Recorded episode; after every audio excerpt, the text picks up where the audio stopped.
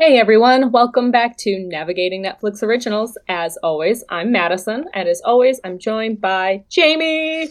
That's me. Yay, it is. and you know, I'm I'm just gonna stop apologizing for how long it's been since the I don't even know when the last time Jamie uploaded an episode of the podcast was. If you are still listening to us at this point, you've just accepted that this is who we are and how it's going to be. yeah. True. um but you know, yeah, that, that's that's fine. But today, um, as a special treat, we decided to record on a Netflix original mini series, not quite a full series, but not just a movie either, um, called How to Change Your Mind. Mm-hmm. Dun, yeah. dun, dun. Dun, dun, dun. um, so, so it is, if you haven't heard of it, it's about um, psychedelic drugs, and it's a four part kind of mini series that looks at LSD, um, psilocybin, uh-huh. magic mushrooms, um, MDMA, and mescaline or, or peyote. Right. Um, and each episode kind of walks you through how kind of like how the effects the psychedelic effects work and kind of how they differ from each other yeah which was that was really interesting because i kind of just assumed like they all worked in similar ways, but I mean, and they are similar, but yeah. there are distinctions between each of the four that they talk about, which I thought was interesting. Right. Yeah. So, what did you what did you think overall of this little series? Yeah. um, yeah, I think quite like you, although you I think have a more overall knowledge of the subject. I've heard like snippets of things about LSD and magic mushrooms and peyote and things like this in the past. Um, and so it was interesting to have each of these episodes, which are like 50 plus minutes, to go into a little more depth um, about each of them and to learn a little bit more. And as you were saying, like, yeah, they do point out some differences, which I found interesting, although part of me also still finds it difficult to distinguish the ways in which they're like dramatically different. So perhaps, you know, we can discuss that as we go on. But, um, I think we both also expressed like, despite being interested in the subject, for some reason, like we had a difficult time just sitting down and watching the four episodes. Right. like it took me a ridiculous amount of times. Like I binged another season of a Netflix original series in the time I was meant to be watching one of these episodes. So it was like, well, not in the time, but when I was. And it's so not uninteresting. It's not. Like, and I almost, I think that part of the reason is like you have to pay a lot of attention yeah. to what they're talking about because it is kind of like high level thinking, you know, when you're talking about altering your state of consciousness right. and what that means and what consciousness is. And they do kind of delve in a lot into those experiences in the show. So I think it's it's heavy, but it's interesting. yeah, for sure but yeah, definitely interesting. I mean, I was it was very curious to to learn about the history of the um, of the drugs and how they were sort of synthesized, what their original purpose right. was, and, and how that developed. Like all that stuff was was super cur- super interesting to know but yeah, right. I, I, I, wish that I could have. I think it is maybe something about yeah having to dedicate so much of your like attention to it uh, that made it, it difficult yeah. to to get through. But all that's to say, it it was very. I recommend it still, despite not right know, being addicted to it as much as other right. things. wasn't it wasn't like one that made you want to binge watch it. It kind of made you want to think about it after yeah. you watched so before you could move on to the next one. But yeah. But, uh, yeah, so you kind of just want to go through and talk about each one of the psych psychedelics individually. Sure. Uh, and kind of see how they tie all tie into each other. Yeah. I think that that's kind of what this show tried to do. Yes. Was to show that like there's a lot of similarities between like if you've taken a psych like two different psychedelics, you're gonna definitely say like yes, they are both psychedelic experiences, but there are differences within them as well. Yeah. So, um, let's start with LSD. Ooh. Which, out of these four, um, I feel like LSD is the one that I would be most leery about wanting to try.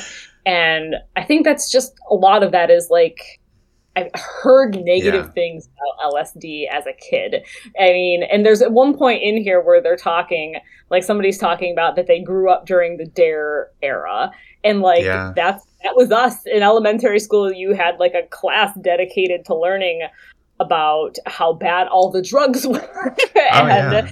and LSD was like one of the ones that you know they would show you videos of people convulsing and like basically having seizures and and it was like this man-made chemical that was you know horrible and i remember that and i feel like yeah.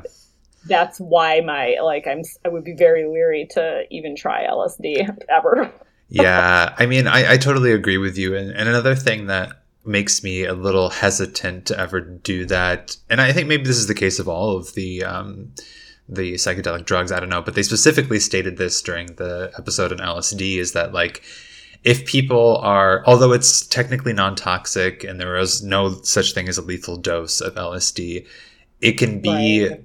Triggering for people who are prone to like psychotic breaks or Right. that kind of thing and i'm like i don't think i have a family history of psychosis or like any of that things that i'm like what if on the odd chance i am and then this thing throws me over the edge and then this thing this experience that's meant to be like life altering is life altering in, indeed but in the Right. direction i don't want it to be See now that's interesting because you know I've definitely heard you. I've heard that even just about marijuana before. That Yeah. like if you're somebody who is prone to having schizophrenia or you're you know on the path to developing schizophrenic um, characteristics, yeah you you know so you would be there. It's correlating with smoking pot kind of thing or with doing psychedelics.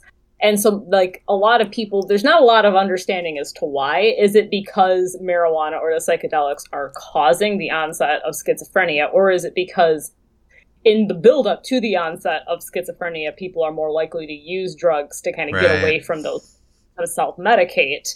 So, like, where does correlation equal causation? It, there's not a lot of research into it, but it's easy to say that, you know, because people are smoking pot and developing schizophrenia, that it's causing it, but that might not be the whole story. True. yeah, and I guess I imagine that would be pretty hard to actually study and get legitimate data on. right. Because, oh, yeah. like, how would you really know? Right. That's true. I guess one of the things you could start doing would be to ask schizophrenic patients, did you start using pot to self medicate for early on symptoms, or were you using it for a different reason, you know, to try and find like what their experience of it is? But Yeah. I mean, we haven't even managed to get it legal federally yet, so Right. probably we won't be into these studies anytime soon. Probably not. but um but yes so they do talk a lot in all four of the episodes Yeah. about how the different psychedelics can be used medically Yeah. and the way like the things that you can use them to treat patients for um and lsd i think that was the one um it's kind of like a an antidepressant in a way. Like was it for one that they specifically talked about using for ptsd though is what i'm wondering PTSD remember. one I think is MDMA. Yeah, MDMA was Okay. the was that Alright. one. PTSD one. So this one must have been like depression and anxiety. Yeah. Um, was what they were talking about using it to treat. So people who had like suicidal depression that was treatment resistant, kind of like people, not just your, you know, people who were responding well to to antidepressants weren't part of like what they were doing here, but they were giving patients small like one-time doses of LSD and it was completely curing them basically of their depression and their anxiety and giving them this whole new like outlook on life. Yeah. um which is and there's you know each one they kind of give like an example of what it's best used for. Um but that was for that one was was best used for, for lsd Yeah, and they also there was the one case of the guy who who was um, suicidal, but be due to um, I can't remember what he had exactly, but some sort of like um, chronic pain Yes. um, issue, and so like somehow the microdosing of LSD or you know the controlled dosing of it um, has curbed that so that he can have now or experience consecutive pain-free days, and so right. you know he's. I think it was to- migraines, maybe. I can't quite remember. Yeah. I think that I think that was what he had, and then there was one I think also in this episode that had OCD, or maybe that was the the, the psilocybin one. Um, Yeah, it's, it's hard because they're so similar. It is hard to distinguish which ones are exactly. I do have some of it written down in my notes. So I'm like trying to scan. Yeah, OCD was under the magic mushroom one, Yeah, yeah, yeah. but um, But yeah, I mean, you know, um, throughout this, uh, this is where we're first, you know, introduced to the uh, to the war on drugs and how that kind of, you know, quickly shut down any sort of research that was going on um, for LSD and any of the other psychedelics as well. Is you know just suddenly we were like, nope, everyone is going to you know LSD is bad, all these drugs are bad. And that's as you were saying when we start seeing things like Dare and all those commercials of like you know eggs frying in a pan with your your brain on drugs. Yeah.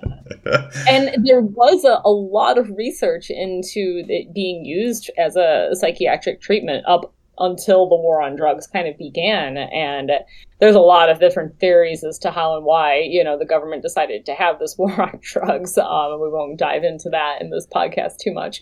But um, that was a huge turning point because they couldn't test it anymore legally for medical use at all. It was labeled a schedule one um i can't remember what they call it a schedule one drug maybe. Yeah. um so there's no known use you know beyond recreational kind of thing so that's the they had to stop all of their medical research on it too when that happened Yeah. And slowly it's But, been um, coming back. But you have to have very special permission to be able to do any of this. Right. And you mentioned microdosing a little bit, and they they talk about that as well at the end of the episode about using it basically as a daily or I'm not sure every other day kind of treatment um, to treat severe anxiety and depression instead of having like that one time episode where you have a very powerful psych- um, psychedelic experience, just taking a small amount of LSD every day or every other day um, to like treat severe anxiety and depression. And I don't, I see, I don't, I don't know. Do you suppose she has any kind of psychedelic, you know, high from it on that small of a dose? When I'm not really sure. They didn't go mu- into much detail on that. I'm not sure. I would guess if it's such a small dose, it, it it's probably just enough to like alter the consciousness to like, you know a little bit. show up, you know, bring back that sort of like attachment to the world that everyone always talks about and like that sort of, you know, joy. But I don't know if they were like out of it in quite the same way. But uh, yeah, no. Yeah. I mean, it can't be as strong, but No. yeah. yeah. One, one thing they did talk about, um, and this was kind of through, um, I think Ken Kesey or something, one of the authors that happened to be dosed um, uh, by the CIA, who then started like, you know, professing the word, who wanted to really like just dose an entire the entire generation. And wanted to do like mass dosing of crowds of youth just to like alter their future. And I was like, I don't know if this is the way, but no.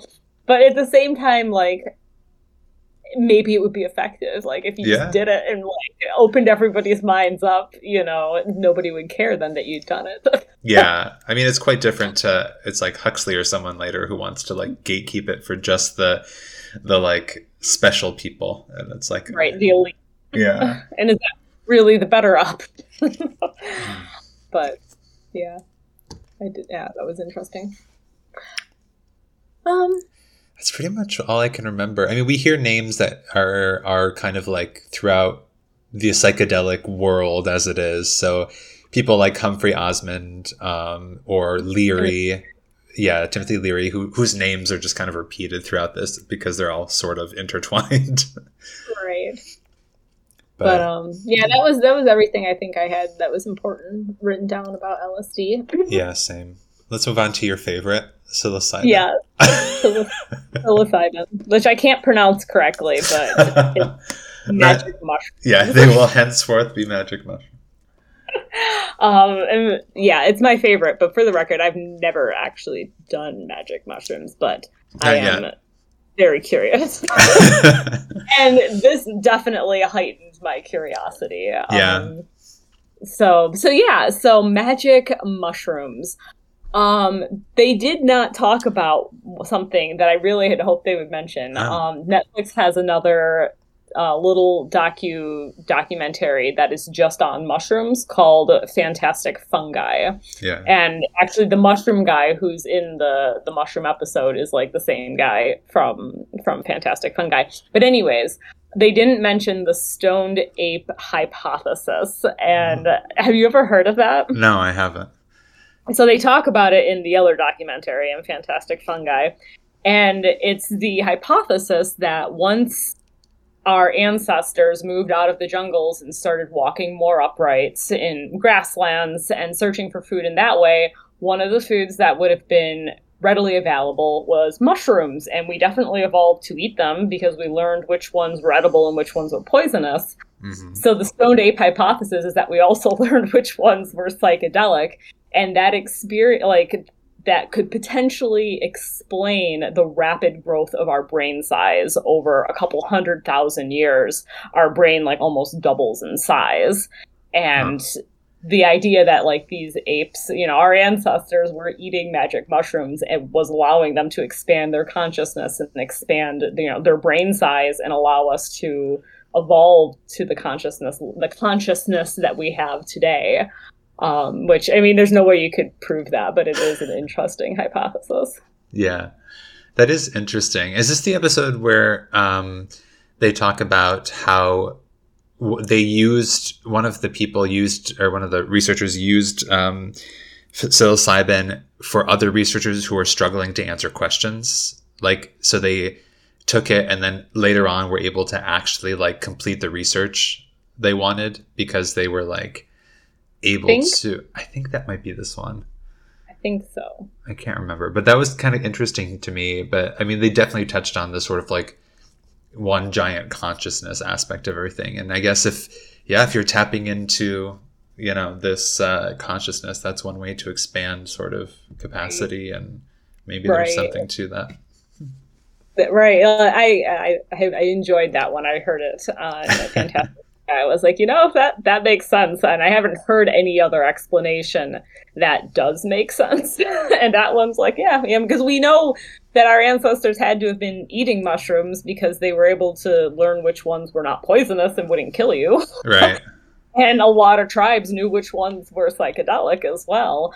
So it makes sense that you know that that could have at least played a role in the progression of our evolution yeah, that's true.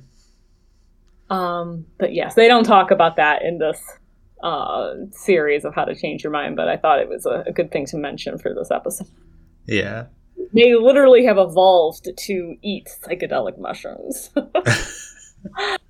but um so yeah so mu- like out of the four here magic mushrooms would be the one i would choose like Mm. if i to do i have a, my first psychedelic experience it would be magic mushrooms mostly because i just prefer the naturalness of it compared to something artificial like lsd or mdma but um Yeah. made in a lab. But um, also, I just think the experience of it seems like it would probably be a lot more intense than MDMA or even than mescaline. Um, but I think it would be a really awesome experience. I mean, it could be. They did say at one point that like 30% of the participants in one of the studies had, you know, said that it was the most impactful experience they'd ever Right. had, or and it was mystical even. yes, and like everybody, they everybody who experienced it talks about like connecting to this universal consciousness and seeing like the world in a completely different way and like that i want that yeah. Yeah, it's interesting. I mean, I don't Oh. know. I think I would have to be in the right circumstance, the right company Yeah. to to try that. no out. yeah and i think that with all all of any psychedelic really the environment that you're Yeah. in and the mind that you're in play a huge role in how you experience the trip you know if you're someplace where you're not comfortable where you're afraid you're uneasy your trip is going to be probably terrifying but if you're in like a very relaxed environment and you know you're taking what you're taking what you're getting yourself into you know, I think you'll have a lot better of an experience. yeah, for sure.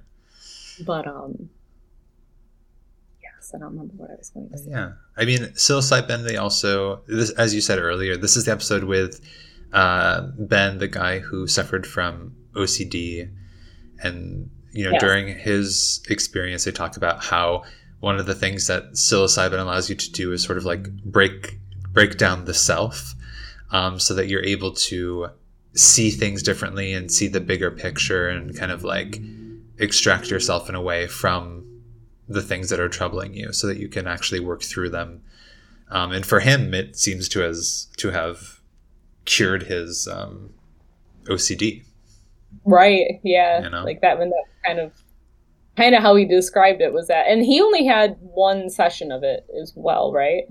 I'm pretty sure that that i can't remember they all had like the one session of it. Um yeah, he kind of described it as like his whole self like crumbled apart and broke down and he was able to like rebuild his consciousness the way he wanted it to be, which is a really interesting yeah way to describe the experience. Um, I know um, several people who have done magic mushrooms before, but I was talking to someone recently about it, and they said that like when you're drinking and you get to the point where like you're definitely drunk, and you're kind of like disconnected from like what you're doing and what you're experiencing. Like that's not at all the way psychedelics are. Like when you're on a psychedelic trip you are very like aware of yourself and what you're doing in, in like almost like a hyper kind of way. Okay. So he like he, he said you don't lose control of who you are. You like you become much more connected with what you are what you are and what you're doing but um with like the added you know hallucinations. But um so i thought that was interesting. Like it's the opposite of like what being drunk would be. Yeah.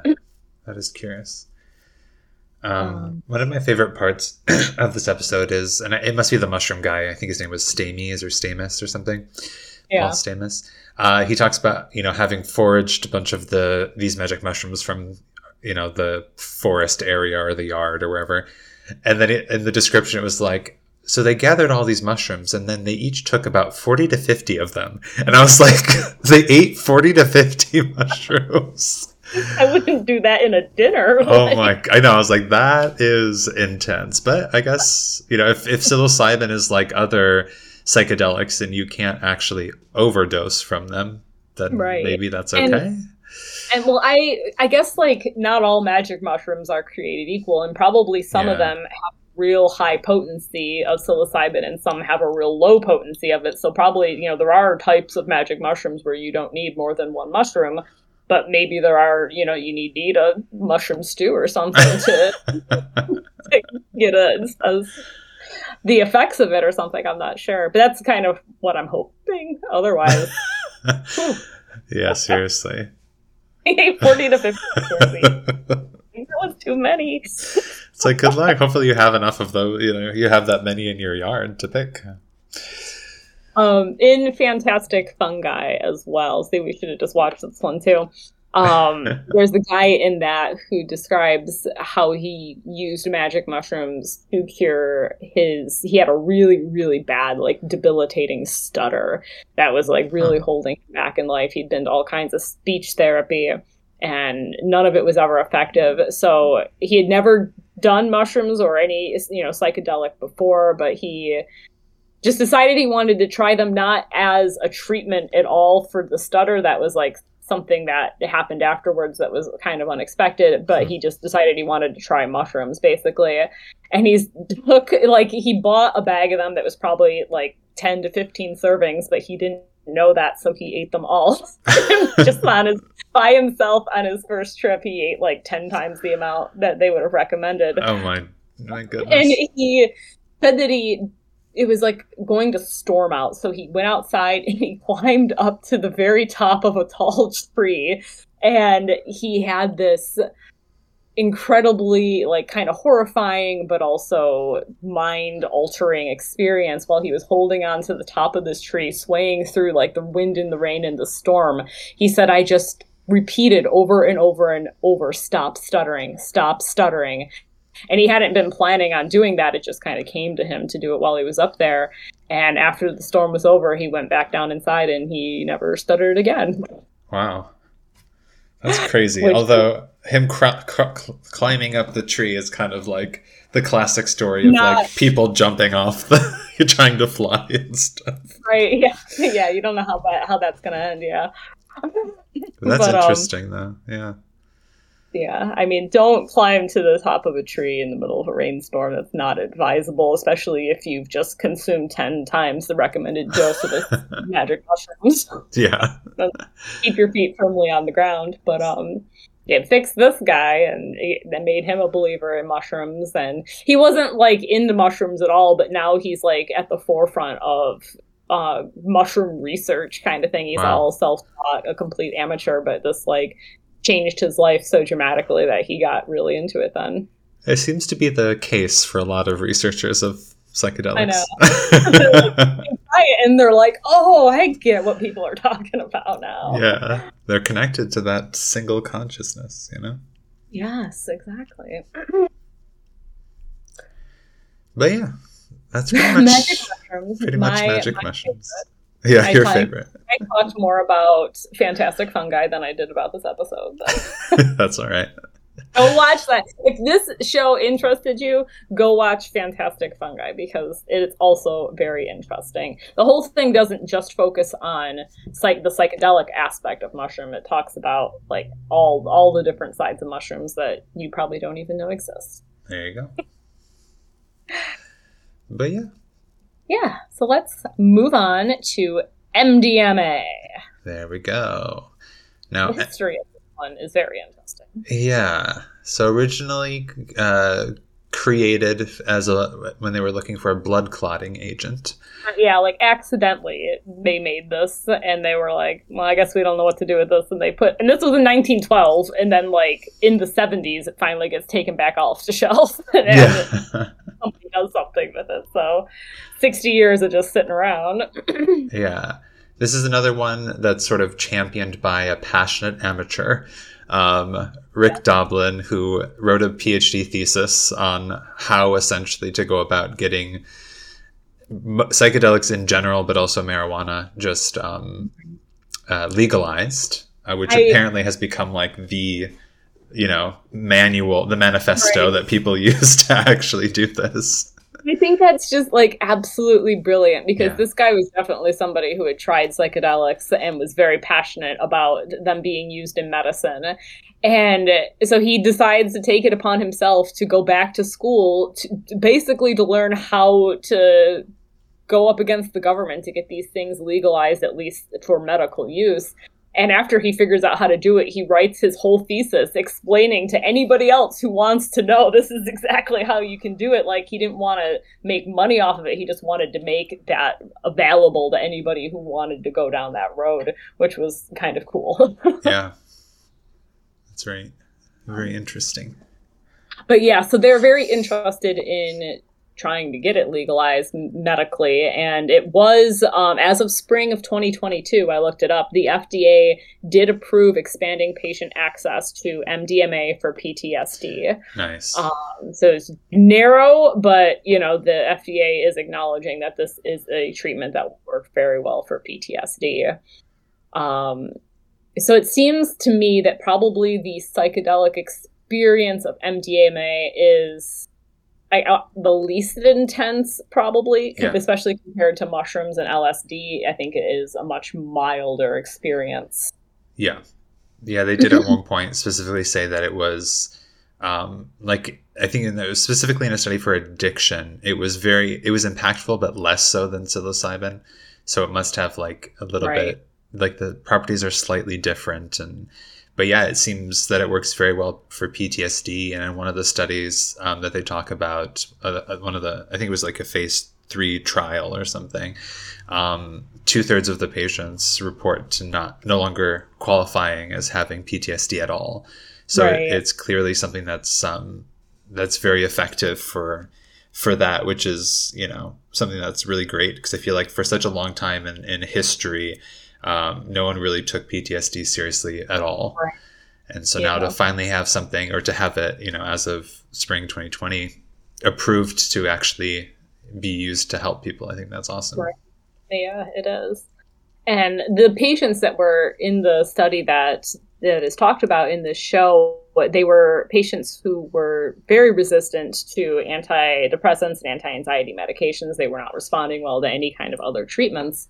Um, so bringing them into this kind of using MDMA um, to alter their state of consciousness was something that they found to be very beneficial and early on in the episode, one of them described it as like the medications were just trying to numb the symptoms, Yeah. but taking the MDMA allowed the trauma to heal because it seems specific, like especially with MDMA that allows you to connect to your emotions in a way where you're not afraid of anything that you're remembering or you're thinking about you can just calmly kind of assess your life and and figure out what changes you need to make um, in order to heal yourself Yeah.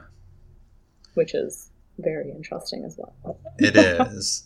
And this is also in this episode they they touch back on the the war on drugs and um, we learned that uh, one of the things uh, in one of the studies that had reported all the really negative side effect of MDMA being like holes in the brain, which you know the images they were showing people could not live with that many holes in their brain. Um, but what they actually found out, which I found interesting, is that it was you know in the animal testing or I forget which testing, they were in fact giving doses of methamphetamine and not Right. MDMA. And it's like, well, yeah, meth is known to destroy people's brains.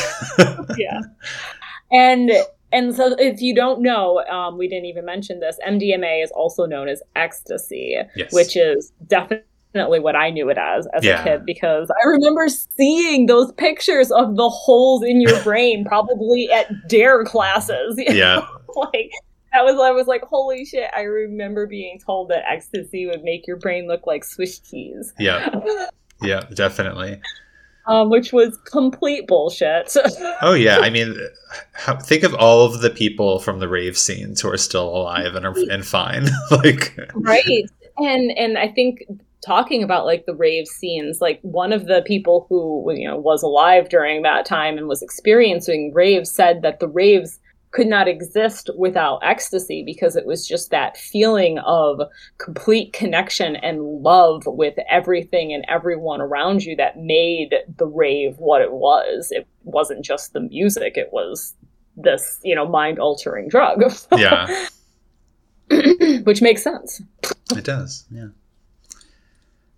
but yeah so many like we're just remembering dare um things from middle school and being taught all this bullshit and then like realizing as an adult now that it, it is complete bullshit yeah, that's true. I mean, you know, they were really effective on uh, on convincing a young generation of like the negative influence of of drugs. oh yeah Um, they but- didn't want us expanding our consciousness we wouldn't go to war and fight for them if we did that Exactly. Jokes on them. Still didn't go to war for them. Right. still didn't do it anyway but yeah, that's um I think that's pretty much pretty much MDMA. pretty much MDMA. Very good for PTSD. Very into making you love everything around you. Yes, indeed. Heal trauma. There you go. So the last one in the series is mescaline, and that is also more commonly known as peyote, which is a cactus. Yes. Which- Was mentioned briefly on Grace and Frankie, if you, if you Yes. wa- remember from season one, where she had some peyote that would knock your socks off. yeah yeah this episode was was really interesting and so i guess the thing to highlight here is that mescaline is sort of the um what would you call that it's like not the extract but the um pro- the psychedelic chemical Yeah. in the peyote cactus. yeah and it's found uh peyote i think has like the highest levels um, but it's just one specific type of cactus, and then the other one, which they call huachuma, I think it was, um, like which is grown all over, just grows all over California, um, Yeah. has lower amounts. Um, and so the thing that was really interesting about this is that they spent a lot of the episode giving the perspective of indigenous peoples. um, who are the most, you know, traditionally the the community that used this in their religious experiences and still do. Um, and so a lot of the episode was dedicated to showing their reverence towards it, how important specifically peyote and the actual peyote cactus is to their culture, and Right. how, um, although they're open to you know outsiders having the experience of mescaline, especially synthetic, um, right. you know that we really should leave peyote to those who traditionally are kind of like you know um, Yeah. the Yeah. the protectors of it in a way um, which i totally agree with. And I, I think that that's that's something that's really important to point out because um, and what they said is you know with these campaigns to legalize or to allow use of psychedelics for different psychiatric treatments and things um, or therapeutic treatments uh, some people were putting peyote on the ballots. And the fear then as they said in the episode is that you know that's going to cause people to just kind of like trample over their um, territory steal all of the plants and just result in like poaching and ultimately extinction of this plant which is you know Yeah. very important for them.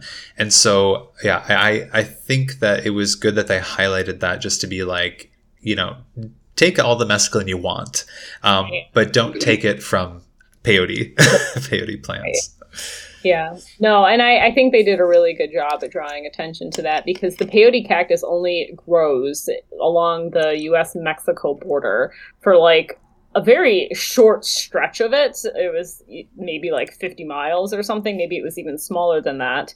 And so the peyote cactus is very endangered because of everything that we're doing wrong to kill the planet right now. correct and it takes 15 years from the time the peyote cactus starts growing until it's large enough to harvest for a ceremony for its psychedelic effects. Um, so it's not something that can be like readily replenished either. right And I do think that there are plenty of other options out there. You know, you other ways of using mescaline, but just also other psychedelics. That there's absolutely no reason we need to be taking the peyote that are left away from the indigenous people. Yeah, totally um, agree But that being said, it was very interesting to learn about the effects that they experienced while on it and, uh, you know, the way it was used in their culture. yeah it really was I was gonna say most like mostly what it was used for, especially back hundreds of years ago, was in like religious ceremonies um, to connect with them, them, connect themselves to Mother Earth or or to the spirits that kind of control the universe. Um, and when you know Western colonizers came home, came over, they were very threatened by the idea that people could talk to God themselves because Yeah. you know what's the need a religion for if you can just talk to God yourself, kind of thing. So they tried their hardest to wipe out the use of peyote, but you know failed. They were able to take it underground and, and continue using it. Um, to the, you know to this day, they still know how those ceremonies are performed. Um, Yeah. So it's it lives Oh, despite the best. know, it, it's uh, it survived despite the best efforts of the U.S. to Right. stamp out their culture in general, but specifically the use of psychedelics. I mean, the United States government has done a very good job at basically completely destroying a Native American culture. Well, yes, it totally has. Um, but you know, and they talk about the idea that using peyote in these traditional ceremonies can help them heal, you know, as as a culture, but also like as an individual as well. Um, which I, I think that's true of peyote, you know, in in this setting, but also of all psychedelics. You know, they all have the power to help you heal, you know, your your mind and your consciousness. Yeah, and uh, at one point, the the guy who I guess wrote the book on you know which gives us the title of the miniseries here, um, Michael, I forget his last name. Uh, he mentions at one point that like it's hard not to look at these psychedelics and consider them to be in, in many ways a sort of cure all right Right. because they do seem to be extremely beneficial um, to for for a number of issues, whether it be you know addiction, as with the episode on mescaline, whether it be you know postpartum depression, general depression, you know, OCD, any sort of any sort of things. It seems to be extremely yeah. they seem to be extremely beneficial for helping humanity in general. So I can see why people are really like advocating for especially the medical use of them, if not recreational. Right. And I think like the, the things that they help the most with are things that are we, we try to treat you know through psychiatry today with yeah. antidepressants and anti-anxiety medication and you know eh, antipsychotics and all of these things like the root cause is that there's a, something is wrong with the brain you know there's yeah. a or with your consciousness and like this just allows any one of them kind of just allow you to step back out of yourself and examine who you are and examine kind of where you sit in in the universe. And uh, they seem to have a very high level of success in getting people to put things you know back together correctly then. Yeah. Yeah. Which is just awesome. And I think also that when people think about psychedelics because of the the sort of negative campaigns on them, you know, people are like, oh, if we if it's legalized for treatment, that means that you're just going to be sitting at home alone, like popping pills and like going on these psychedelic trips. But you know, and like the things that we saw, um, especially if it's more towards, um, you know, for you know, psychiatric treatment, things like that it's you know it will likely be still in a controlled setting where you have right. someone much like you know the wise elder um, for peyote who guides you through the ceremony. You'll have some person there to actually help you you know go through your process of sort of and, and analyzing yourself as best they can. Um, right. so it's not like you're just you know out in the wilds you know potentially climbing up trees and such. Right right it would be done yeah as a medical treatment it would be done in like a controlled medical setting. And then the other side to that is that most of the time at least with what we you know heard about in this series the treatment only has to happen once you know yeah. which is a downfall for the pharmaceutical companies because you can't keep like making people repay for this treatment because usually one time is all it takes and people are good after that point. Um right. so yeah that, that makes it a hard sell for for pharmaceutical companies yeah it also makes it a hard sell that these aren't really I, I mean I, I don't think they mentioned. Did they mention like the level of addiction? I don't think many people are addicted to these drugs. they did mention that it's like not addictive at all. There are yeah. no signs that any of these psychedelics ha- would have addictive qualities or addictive tendencies. And so you know that the drug farm, the pharmaceutical companies are not happy to be giving, would not be happy to be giving drugs that they can't, uh, you know, get people addicted to. So they don't like to do that. uh, yeah. But yeah, but, and then like it kind of makes you think like these are not even treatments they're cures you know like yeah. they're not there to treat the symptoms they're there just to cure the problem at its source right. and they can do it in one one experience basically right which is very interesting yeah and the great yeah very interesting to me exactly super interesting i like that they mentioned at the end of this episode the idea that they were able to I don't know what they had some old cup from like ancient Greek time period, and they were able to do some sort of analysis of it too. And they found a psychoactive substance, like chemical, in the wood. So they knew that like during the time period of Socrates and Plato and Aristotle, the elites were drinking a psychoactive brew, yeah. which makes sense as to like why you know Socrates and Plato and Aristotle were so far ahead of the thinking of their times. They were opening their consciousness in a way that that the general public was not. True. I do. Um, at the very end of this episode, they kind of leave you like with a little thought of like, if we could just convince everybody in the world to eat magic mushrooms, could we solve global warming? Right. like, avoid opening everybody's understanding of our, our connection to nature allow us to respect the planet enough that we would basically be able to fix global warming. Uh, I was like, oh, that's very interesting. well, we'll just have to, you know, go. We'll have to go the route of that one guy and just suggest dosing the entire public. Yeah. Dose the water, you know, the water supply. Yeah. Exactly. You only need to do it once. See, that's true. yeah. I mean, it's curious, but uh, yeah, if anyone's listening and uh, you know interested in pursuing one of those treatments, speak with your uh, physician, see if it's available to you. You never know. You never know, yeah. And maybe someday these things won't be so hard to come by. You won't have to get them in an illegal method because they will just be accepted as cures for a lot of things. Yeah. Go to Rite Aid and buy your magic mushroom. There you go, and eat fifty of them. There you go. Your your dues worth of magic mushrooms. but yeah, I think that's uh, pretty much all I have. Did you write any quotes down or anything you wanted to share? I did have some quotes. Yes. Okay. Do you have any? Um, I have one, but I don't. Oh, um, I'll read mine because I only have the one. If that's all right. Okay. I No, had from episode one. Um, someone who I forgot to write down says, uh, "What I've truly learned is that most of us just want to be happy." We have a choice of what we keep alive and what we choose to release. Everything that has happened to us that can't be changed can be a gift or a healing for us. Ooh, very nice. Mm. I like that. Um, from episode one, I had um, someone who was reflecting on their experience said, "Oh yeah, love. That's the most important thing in the universe." All you need is love, as the Beatles All famously said. Love. Da, da, da, da, da, da. In the magic mushroom episode, I had two. Um, the first one's um, there's this deep intuitive sense that the universe is in good hands, and they approach death with more more with curiosity.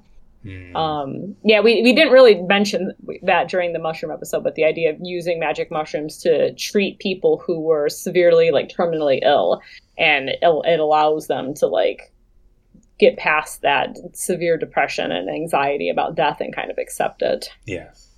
Yeah. So that was, like, one of the quote kind of reflecting on that. And then the other one, um, where the mushroom guy says, I think it's ridiculous that a species can be considered illegal. What's the hubris of humans to think that they can outlaw a species? Yeah. True. True. Um, in the MDMA episode, um, I just had one quote. It said, "The magic of MDMA is that it allows you to see who you are without a self rejection." Ooh. And nice. then in the mescaline episode, see, um, it's about escaping reality. It oh, sorry, it's not about escaping reality in any way. It's about plunging deeper into reality. Ooh. And then from the very end of the episode, um, there's a longer quote where it says, All of these altered states allow us to probe what is the greatest mystery in all of nature the emergence from mere matter of something as miraculous as consciousness. That's deep. Don't date hypothesis. If that doesn't make you want to go and do a psychedelic, then I don't know what will. And nothing will, probably. I came into this series already wanting to do it. now you just want to do it more. me want to do it. Yeah. awesome. But yeah, that's uh that's how to change your mind. Yes. You want to change your mind, just have a psychedelic trip. One one's enough. Exactly. Yeah, and, you know there are other options as well. That these are not the only four that exist, but um, they're just the only four that were covered in this documentary. There you go. Perhaps Alright. they'll do a Yeah, they might. But yeah, if you uh, have you know a special memory related to your own psychedelic trip, feel free to share it um, on Twitter. You can reach out to us at NNO Podcast.